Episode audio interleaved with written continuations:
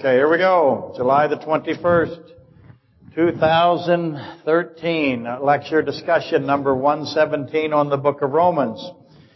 Now we're going to re- we're in the conclusion. It won't seem like it to you, but um, if you've been here for all the Elijah, Elisha, Second Kings uh, chapters one and two, this is probably I think it's the fourth or fifth lecture, and this is where I begin to pull it together a little bit. Some of you think I never do that, but I'm actually making the application into the New Testament today, and I have to read a couple of letters that I got. Um, the letters are starting to come flowing in again. We've got one from Janet in Oklahoma and Glenn in Texas. Um, I got a little bit of Sharon from Texas kind of mixed in to it, uh, though I won't be reading her letters um, um, uh, just for the sake of time. And and uh, you always boo her anyway, and it uh, it hurts her feelings. Uh, not not really. She's uh, she's very funny, as you know. All anyway, both of these letters, all of the letters, are perfectly timed for today's lecture subject the, conclusion, um, so, somewhat, it's really not quite, but it's right on the edge of it, of 2 Kings 2. And, uh, and I'm not surprised by that anymore. I used to, when it happened, I go, oh, isn't this interesting? They wrote me this, and this is where I'm headed.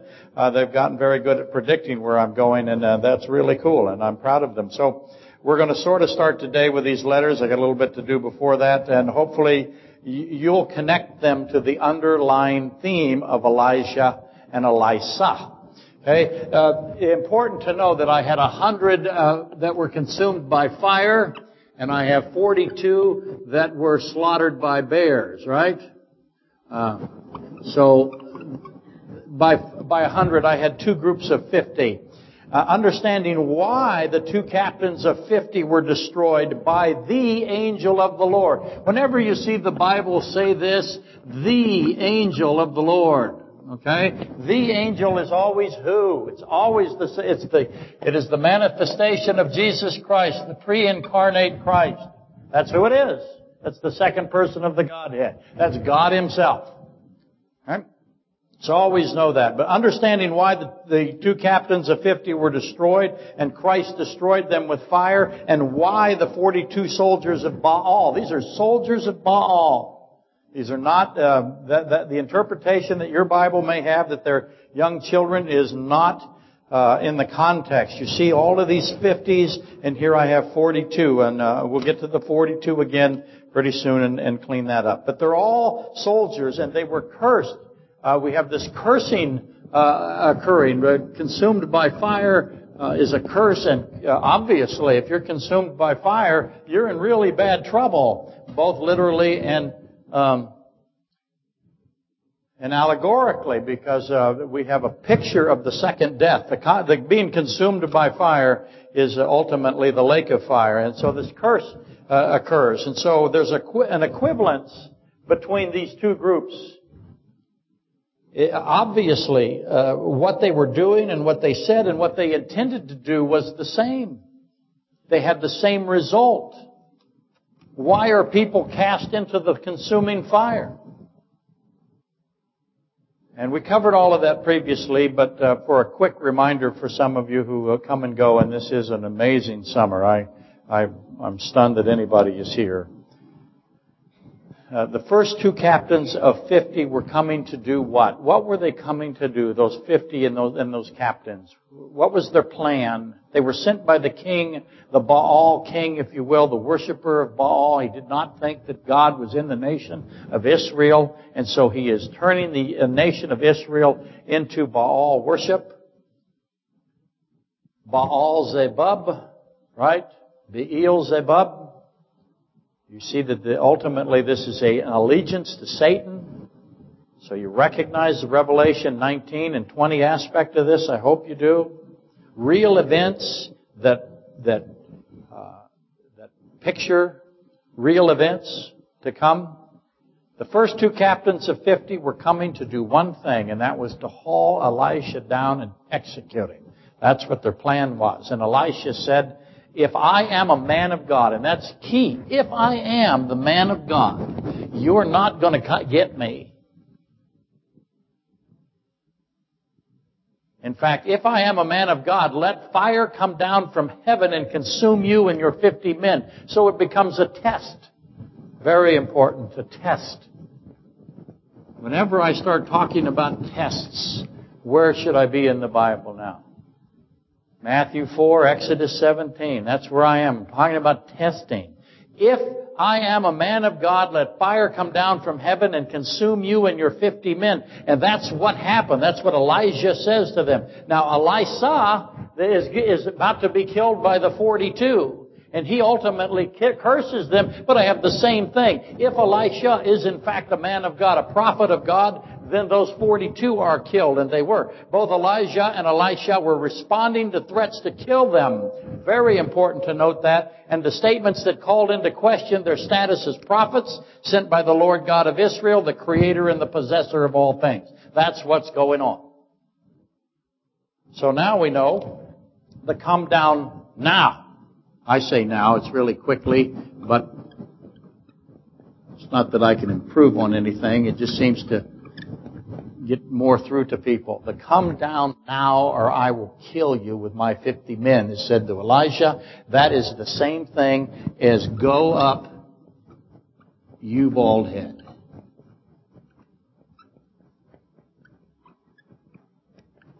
Those are identical and they result in a cursing. Those are equals. And both statements are blasphemous and both are declarations of unbelief. Now the third captain, he believed that this was the man of God. He threw himself down on the ground and said, save me and my men. We all believe. Every one of us, we're switching sides right now. He's such a wonderful picture in the Bible of, of the very wicked submitting and becoming saved. Now last Sunday I submitted that Christ himself, the second person of the triune Godhead, the angel of, of God, God himself made visible, that's Christ, also had a response to those who sought to kill him. In fact, they thought they were killing him. They were wrong. They were not killing him. God cannot be killed. There is no such thing as killing Jesus. Don't buy the book. Just as a, just as a statement that it's, now listen, I haven't read the book. I have no intention of reading the book. I know lots of people will read the book and they will all write me letters.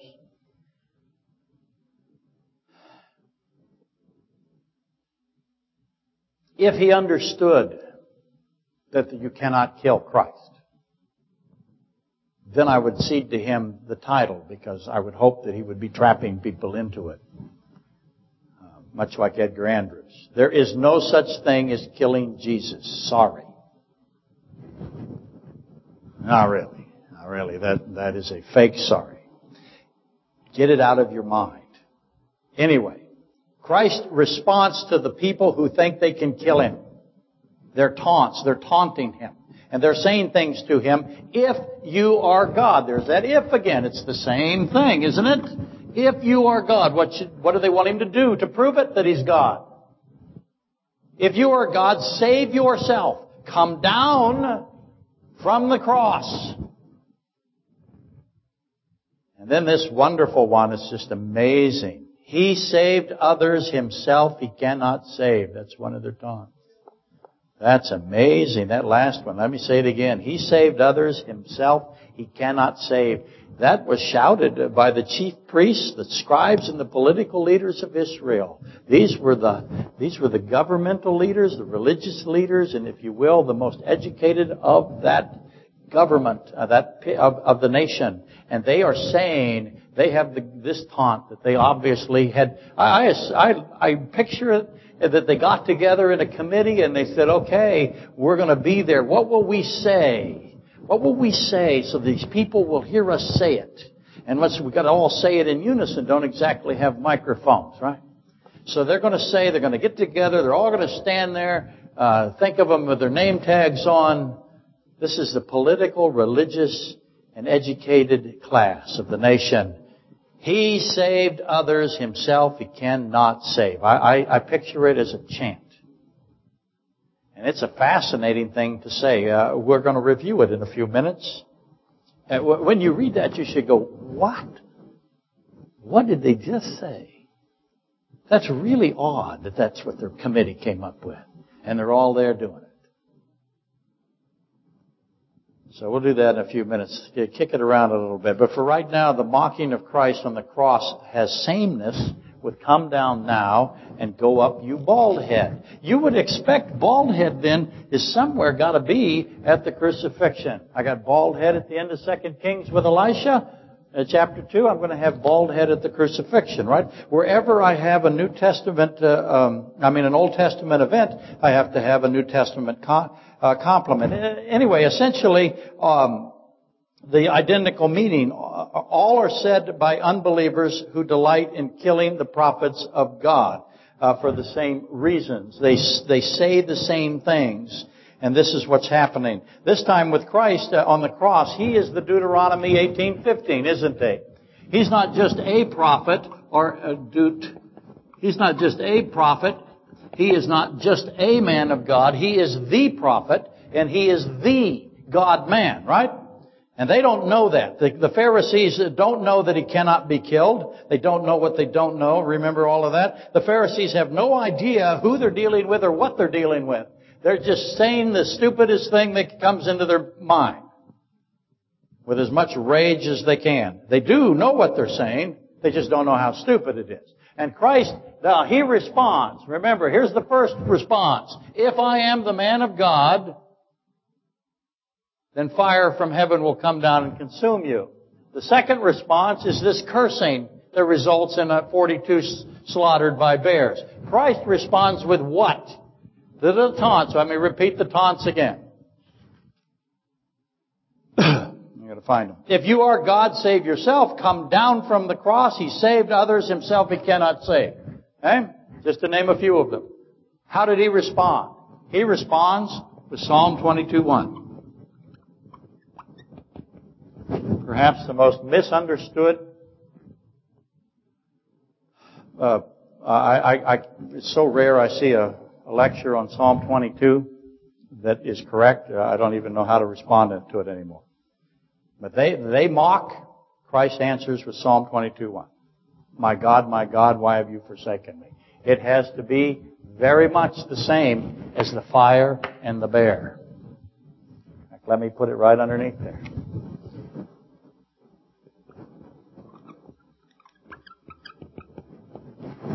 Fire, bear, Psalm 22.1. Elijah, if I am a man of God, then fire. Elisha, curse, then bears. Christ, Psalm 22. Now, Janet and Glenn. I can get them out of here. okay. I'm going to uh, Janet, some of you know Janet, and um, so I'm going to skip the part. Uh, she does say, by the way, for those of you who know Janet, that she's moving to Washington, getting away from uh, Oklahoma. Um, and Dan, she thinks, uh, will retire sometime in August of 2014. Uh, he's tired of doing, um, tiring of doing foundation work, I'm sure, like me and Bill. I, I, I know he is, you know, is a chemist. So. And then, uh, chemical engineer. Anyway, uh, here's what you said. On other news, we have decided to leave our current church. As you keep, uh, talking about me, as you keep pounding away at the importance of maintaining the deity of Jesus Christ, I find it harder and harder to sit in a church where Christ's deity is decimated. I find myself getting physically upset, and it sets the tone for the rest of the day. Not good. I find it useless to try to explain what I perceive as error, but it goes in one ear and out the other. Nothing changes and nothing is taught with any substance. I come with a plate the size of a platter and I am lucky to get a crumb, if that. You, Steve, are to blame. I thank God for your teachings being available on the internet. Studying scripture under your tutelage has taught me to ask questions of every word and to search for the answer in scripture. I have suggested to Dan that we start our own group in our home and listen to your sermons, even if it is only us to start with. Uh, it will be only them to start with. That's true. And, and, and I am to blame. All of that's correct. Hope your summer is going well. We heard it was exceptionally warm. No, it's been this way every. Okay. Uh, So, that's Janet. She is finding out that the deity of Christ is disappearing from the church, if not completely gone. Here is Glenn from Texas. Dear Pastor Chronister, in studying Matthew 4, I found myself in Hebrews 4 and 5. Absolutely the right place to be. And he is in the right place to be because Elisha and Elijah is in 2 Kings 2 and 1 and 2 is heading him right for Matthew 4. I know Christ is never not God. And I know Paul would not be undermining that fact. But this bit of scripture sure reads like it. Okay?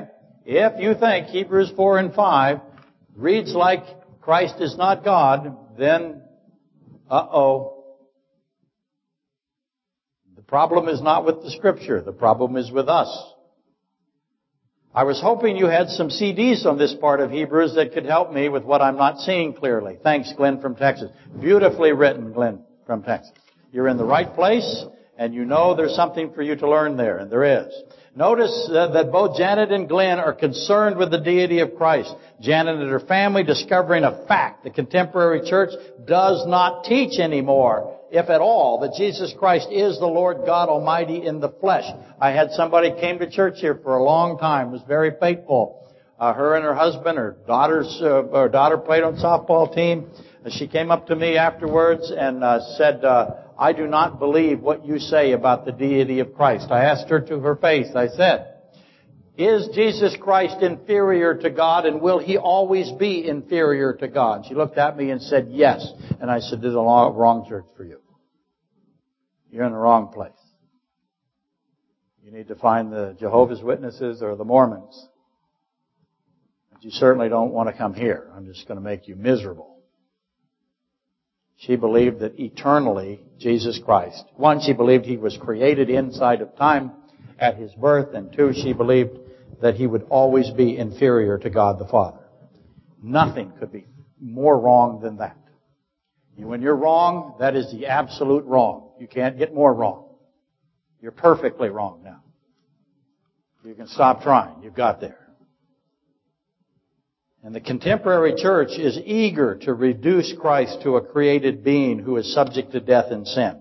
Which, as you know, if that were true, that ends salvation immediately. Just as soon as you have Jesus Christ subject to death and sin, you have ended salvation. If Christ is not infinite God himself, there is no salvation for anyone, and we are the most to be pitied, right?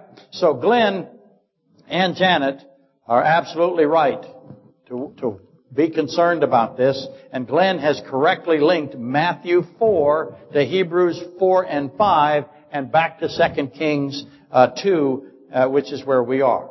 Matthew 4 is the testing. So you see this again. It's a test again. Matthew 4 has the if in it. It's a test. It's the testing of Christ and then so is also Hebrews chapter 4 and 5. So they fit together. And what I mean by that is Christ is tested uh, in the same way. It's a purity determination test. Uh, by the way, we, it's the same for you and me. We'll get to that in a minute as well. But Christ is tested as you would test a metal, or in this case, let's just use gold or silver. Uh, I'm going to test it and see if there are any impurities in it. That it's uh, like uh, to determine purity. In Christ's testing process, the search then is to find the impurities to see if there are any. There is so much gold and much, so much silver, the question becomes, is there anything that is not gold or not silver, if you will, as the allegory goes. So the, the process is at first, phase one, his testing process is to see, um, and notice how I said that, I better write that on board. His testing process has phases. It has at least two. Phase one is his life here is his uh, manifestation on earth, his earthly ministry. So, trying to find out if he has any sin. Did we find out? Did we answer the question? Yes, we did. No sin is found. And once we establish that no sin is found in Christ, what does that mean? It means lots of things, but the first thing it means is that He can be the substitute. He can be the sacrifice. He's able to sacrifice or substitute for all of us. That's good news. So we start out, we find no impurities. Now think also in the Old Testament about them searching for for things with no impurities or any blemish and put that all together. But we, we search Christ. Christ is searched. Uh, Matthew 4, primary place where this happens. And He is found to be without sin. And that means that we have a salvation uh, now that can be had, and he is uh, also in order to have no sin. As soon as we find out that he has no sin in him, and he's able to be the sacrifice and the substitute, what else do we also know about? He's God. As soon as I, as soon as the test results come back, no sin in this man, then I know this man is God. Now, for those of you who were here and you had to endure Matthew 4, how many of you were here and had to endure Matthew 4? Don't raise your hand. Ever in this congregation. Ever. That's always a trick. Three of you, eh, I got more work to do. Uh, uh you know that Matthew 4 and Hebrews 4 and 5 and Genesis 15, Matthew 26, 36 through 56, all of that's together. I spent a year, I think, in Genesis 15. I'm not going to repeat it again. It takes a year, um, as you know. But uh, Glenn and others, and Sharon from Texas, she wrote and wanted to know about the Simeon prophecy. There's a wonderful prophecy in the Bible. With uh, what you do is, uh, it's called the Simeon prophecy, and um, and um, it's just uh, fantastic. And it's also a proof. See, we're we're proving things. There's this proving going on. And Simeon prophecy is part of that proving. That's why I'll include Sharon's uh, question here in a minute. Uh, but anyway, all of those people who are new to our little caravan here, I need to at least let them see how this kind of fits together for, for today. Again, this proving theme. I have a theme in the Bible where, where things have to be proved all the time.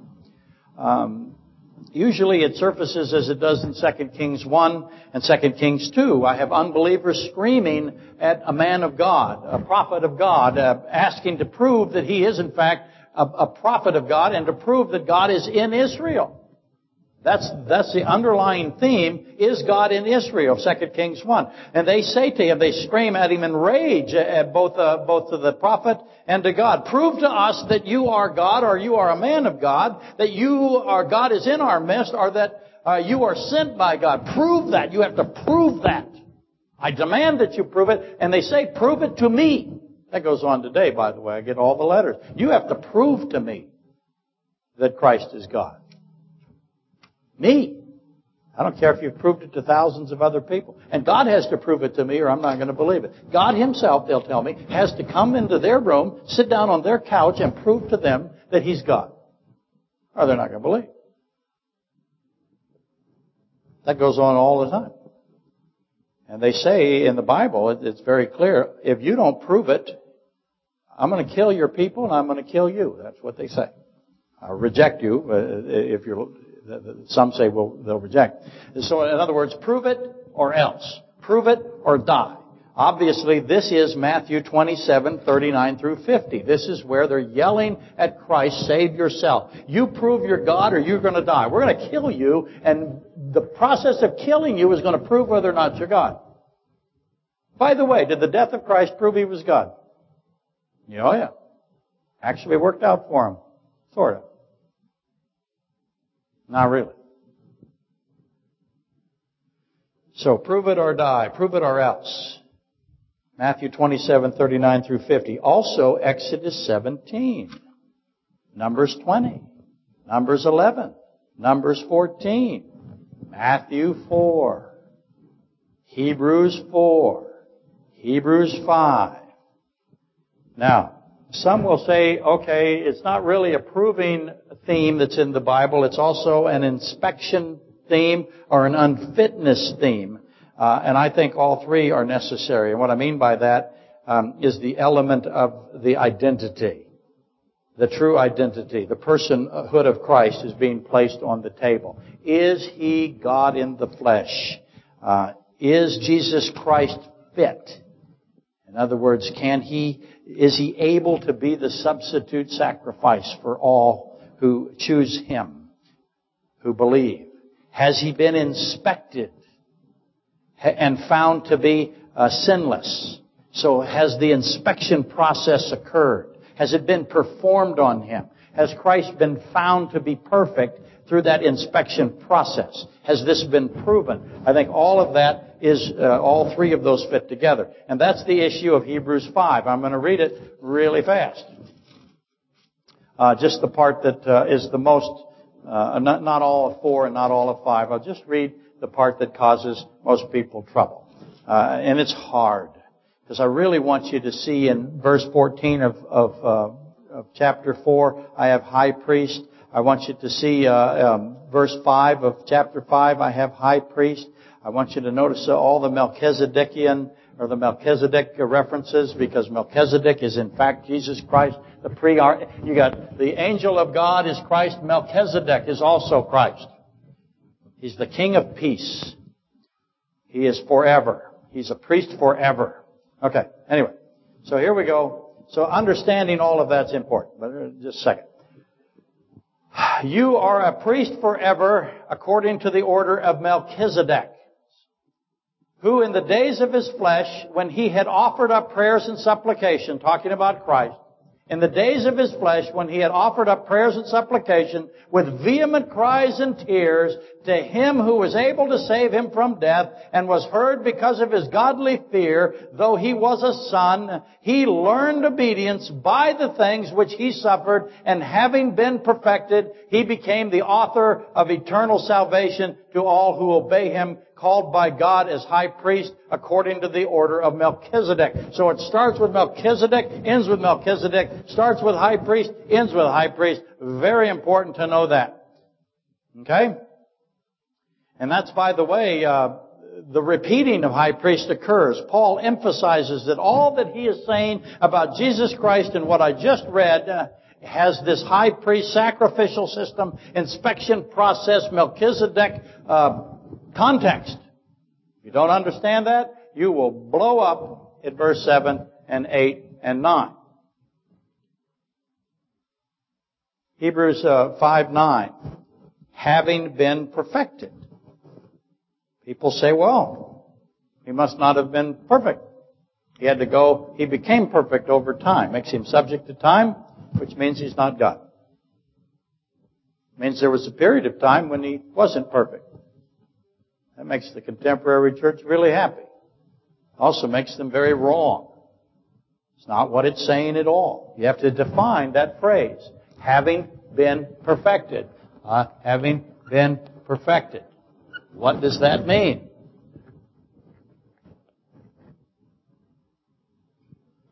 It's referring to the inspection for sin procedure. If you want to think of it as an idiom, do it that way. It means he had gone through this process, this evaluation. There are steps to it, a whole bunch of steps. And he had gone through each and every one of them. So when he was done, that's why it's in the past tense. He had gone through the process. And he had the stamp now, saying that he had gone through the process of inspection. That's what it means. It's the inspection for sin procedure. Christ was put through the perfection evaluation system. The shadows or portraits primarily would be for you two really fast. The ashes of the red heifer and the Passover lamb. I have to find the red heifer. They're doing it today. You take a red heifer over to Israel and if it looks like it's perfect, the first thing they do is they go through the inspection process to see if there's any blemish in it. They want those ashes of the red heifer. Why do they want them? They're part of the fivefold uh, cleansing provisions. Sevenfold. Sevenfold cleansing. If they find a red heifer that has no blemish, they will call it what? Having been perfected. That's what they call it. Having, having been found to be without blemish. That's what it means. Doesn't mean it wasn't ever perfect. It was finally put through the process, through the steps, and it passed the tests. That's what it means. It has nothing to He was always perfect. He can't help but be perfect. It was just determined that he was perfect by who? By the test administrators. Hey? You'd also have the Passover lamb that is brought into the house and, and evaluated for four days. Anyway, Christ was found pure, innocent, without spot or blemish, and declared to be perfect. Perfected again, meaning to the successful completion of the process, which, by the way, is phase two. Has to happen now. That's just phase one. Phase two is his resurrection and his ascension. He has to be perfect to resurrect it. He has to be perfect to ascend. That's another story, uh, but uh, we covered that a little bit uh, previously as well. Now note quickly, right next to it, learned obedience by the things which he suffered. Then this wonderful word, and. So let me read it again. He learned obedience by the things which he suffered, and having been perfected. So it ties learned obedience, connects it to having been perfected. Learned obedience and having been perfected. That and's very significant.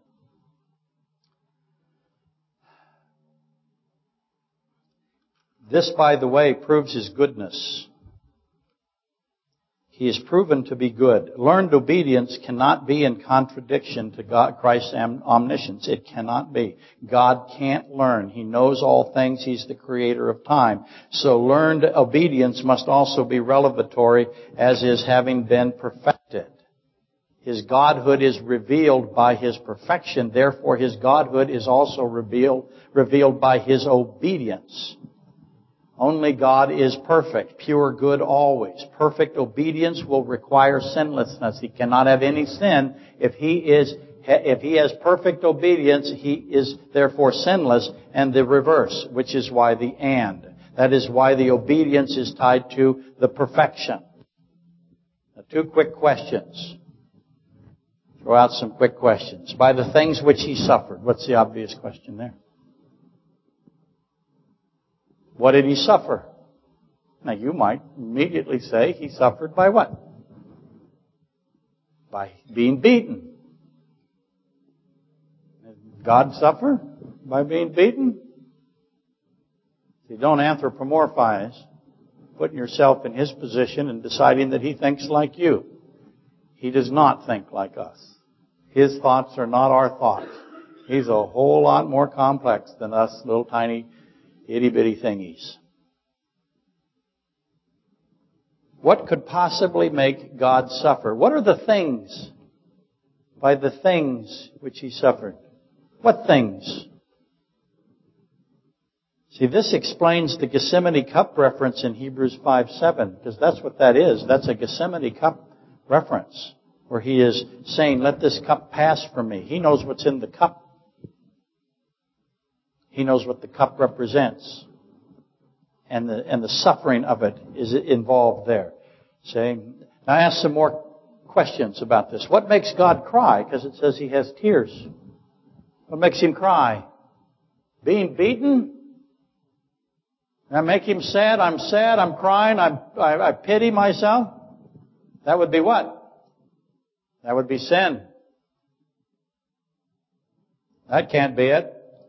What does God pray about? He offered up prayers and supplications. By the way, he did it aloud. Right off the bat, you gotta know, okay, he does not need to ever say anything aloud to himself. God does not need to talk to God aloud. They can read God's mind. They all have it. So when he's being aloud, then clearly he's doing it for whose sake? Not his sake, our sake.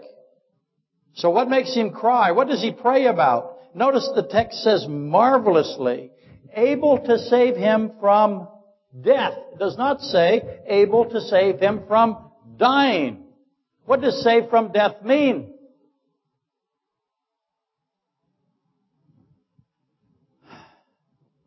It means resurrection. It's a resurrection reference. All of this is a Matthew, 20, uh, Matthew 26, 36 through 39, Gethsemane, is a dramatic theodicy done aloud for the sake of the people witnessing it. Why is God able to resurrect God? That's the question you should ask. Uh, Christ all the time in, in, uh, in Matthew 4 talks about the scripture say, the scripture says, um, I wish I could, well, just read a couple of them really fast. This is for Glenn's benefit. But it's the same thing. You've got to ask the same questions when you see it. Um, uh, Jesus said, "It is written again: You shall not test the Lord your God." That's why Matthew four comes up again. Uh, and he answered and said, It is written, man shall not live by bread alone, but by every word that proceeds from the mouth of God. He could have said it this way. I wrote, man shall not live by bread alone, but by every word that proceeds from me. Said, I wrote, you shall not tempt or test me. I am the Lord, your God. Same thing's going on in Hebrews. That's what puts them together so wonderfully. Christ never leaps, uh, leaps. That happened at the wedding ceremony the other day. Never do a ceremony after you've poured, or after you've framed up footing forms in this. Four foot deep hole with being stung by yellow jackets in the face. Uh, it's not going to go well. Christ never weeps for himself. Who does he weep for? If he were weeping for himself, that would be self-pity, that would be sinful. He always weeps for the lost. He always weeps for the unsaved. He weeps for Israel. Now, now go back and look at this amazing thing. Did I write it here? Yeah, I did. Yay me. The Pharisees are taunting him. And they yell this. He saved others, himself he cannot save. That's the taunt of the Pharisees. To which Christ responds, Psalm 22:1. My God, my God, why have you forsaken me? Can God forsake God? No. So why did he respond? See, we would really have been happy if he had done what Elijah did and just burned them all, right? That would have settled it. or the Bears would have been cool, you know, but he doesn't. He recites, quotes Psalm 22:1. So you got to go back and, and look at Psalm 22:1 and say, who says this? Does God say this to God? No. Israel says this to God. Now, this is Matthew 27:42. He saved others, himself he cannot save. You should go, huh. That's a great big huh. What's the obvious question? Who are the others? He saved others. Me, I want to know their names. I don't know how many. Who are the others? How many others are there? When did Christ save the others? What did he save them from? The Pharisees know that he saved them. Isn't it interesting that the Pharisees would testify at his crucifixion, he saved others. They yell it out, they scream it out, he saved others, and they're rushed to declare Christ unfit. You see, they're saying he's unfit. He can't save himself. He's got sin in him. He can't be the sacrifice. He can't be the Messiah. He claimed he was God, yet he's, we're killing him. That means he can't be God. That's what they're doing. But they scream out simultaneously, He saved others. They blunder into the truth. Jesus Christ saves others. I can see them holding up the sign.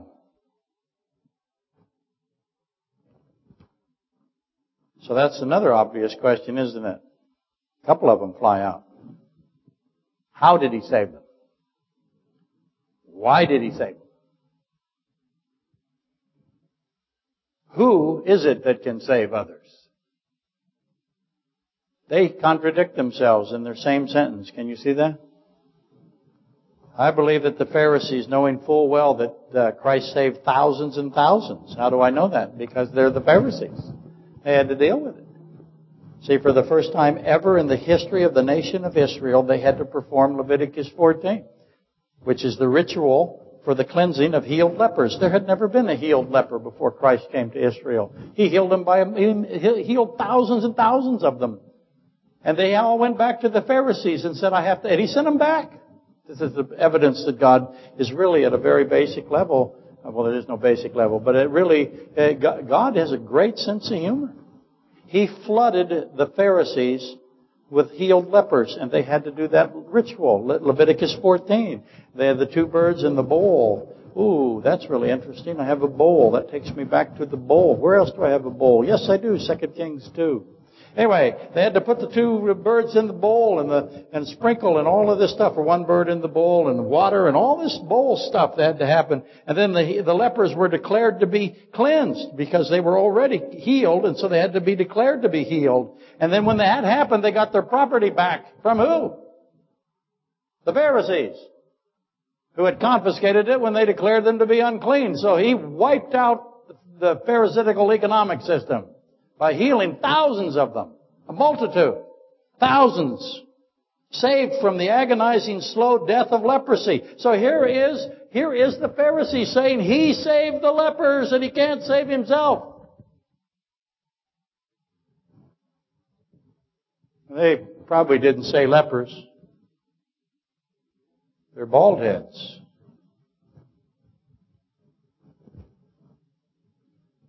He saved the bald heads my sign.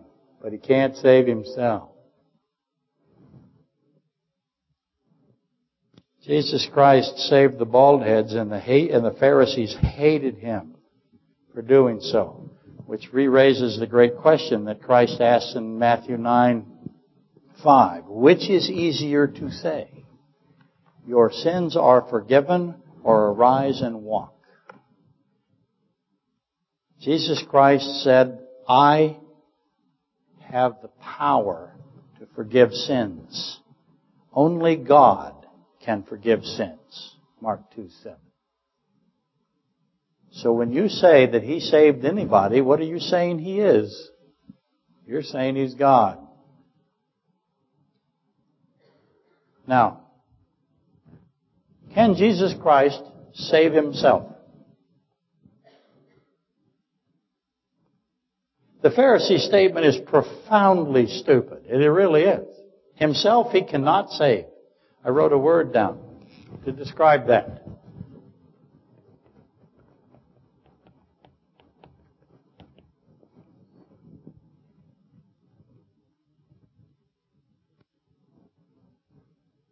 This is the, the uh, this is a regressive, the error of infinite regression the who made God error. That's why Edgar Andrews put it on his book, because he understood that it was an error.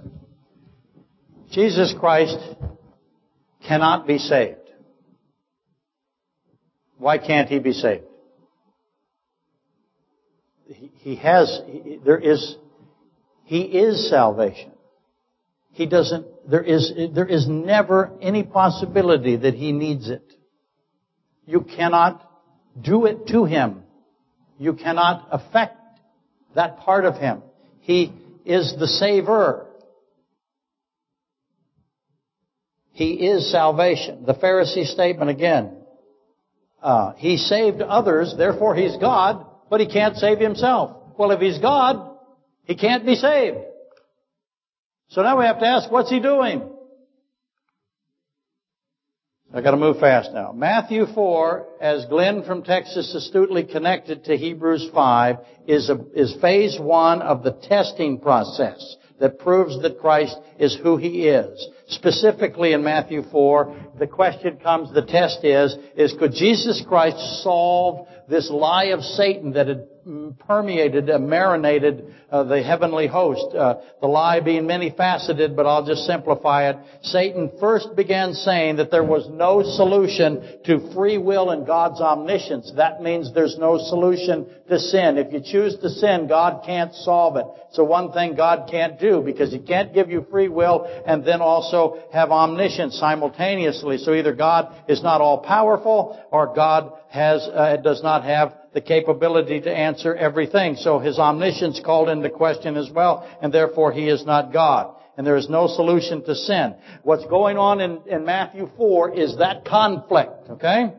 And that's why the angels come down and minister to him. How do angels minister to God? Everybody always thinks they brought him a, a cold soda. Or maybe apple, oh, I'm going to try, banana cream pie not apple. How do you minister to God? You acknowledge your belief. You have nothing to give Him. You take, you take yourself out of He weeps for me column and put yourself into the He has joy column for me, if you will. That's a very simple way of explaining it. But you're no longer in the He's weeping for me column. That's how you minister to him. Those angels came down after, because he says to Satan, be gone. When he says Satan to be gone, to be gone, Satan is be gone. Poof, gone. That's evidence right there that he's gone. Everybody got it. And he also solved this free will omniscience conflict. That's the Genesis 15. That's Matthew 26, 36 through 39. All of that is there. But that's what's going on in Matthew 4. Jesus Christ is the solution and declares himself to be the solution to uh, free will and God's omniscience. So, a hypostatic union is the solution. Satan hadn't thought of that, that God would add humanity and be the sacrifice himself. Creator God adding humanity, manifesting himself in the flesh and sacrificing and substituting himself. Uh, and I, I, realize you know all of that, and, and I, but please have patience uh, for the internet audience, or like I like to call it, the vast internet audience. They're all laughing. And we know that Christ was tested further and found to be perfect. He was perfected. He got stamped perfect. The stamping process is the perfected part. And we, and we, by the way, uh, ourselves, we go through a testing process. It says in the Bible, and it's very much misunderstood. He is tested as we are tested. What's the difference? The grade. He passed, we failed. Right? There was never any possibility that he would fail, and there was never any possibility, I gotta make sure I said this right. There was never any possibility that he would fail. And there is never any possibility that we would pass. Does that make sense? Thus, salvation is by what? Grace. No possibility that salvation can be had except that it's given by the one who possesses it. He is the salvation. He doesn't need to be saved. He passes the test. To say, save yourself, is to say what? You're not God. He is God because He forgave sins and healed the bald heads. He's not God. That's their statement. It's a contradiction. How shocking. And that's why the Romans made, made Simeon, the Cyrenian, carry the crossbeam. And that's why Christ answers with Psalm 22.1. The Simeon, uh, you can call it the Simon prophecy too. Find all the Simons, all the Simeons in the Bible. Simon, Simeon, the same. Find the Simeon uh, in the tribe. Find out what happened to him, what it means. It means hearing. Simon Peter, who sinks in the water. Simon Peter, who has to answer that test at the end of John. Finally gets the third, third try, gets it right.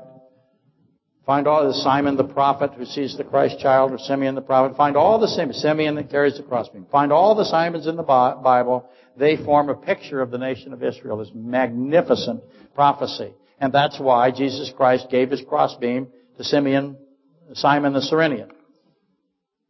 And I don't have a lot of time to deal with it today, and um, now Sharon's going to be mad at me. But I submit that in all of the thousands of crucifixions that these Romans, this execution squad saw or did, this was the first time that that crossbeam was handed off to somebody else. Because think about them. What did they do first to the guys? They beat them, hoping what? They would die. It's a lot easier to deal with a dead guy than a live guy. Nail him to the cross. They didn't care if he's dead or alive. Didn't matter to them. They don't make it through this? Great. And then we're going to make them carry the crossbeam. What are they hoping for? Ah, dies. That's great. Throw him in the back of the pickup. Haul him where we're going. They take him up a side of a mountain? No, they never did. Put him on the street. Oh, he dies here? Hang him right here. It's great. Saves us time. Getting double time today. It's a holiday. We get back, clock out, watch TV. That didn't happen with Christ. He's hauling them up the side of Golgotha, right? He likes that garden up there. He's going to take them to the place where David buried the head of Goliath, which is why it's called Gol Goliath, not Golgotha. Gol Goliath. Got to know that's Goliath's garden. He likes Gethsemane's garden. He likes Goliath's garden. He wants to go there. You got to climb a hill. So those Romans, they're just doing what he says. Cause why?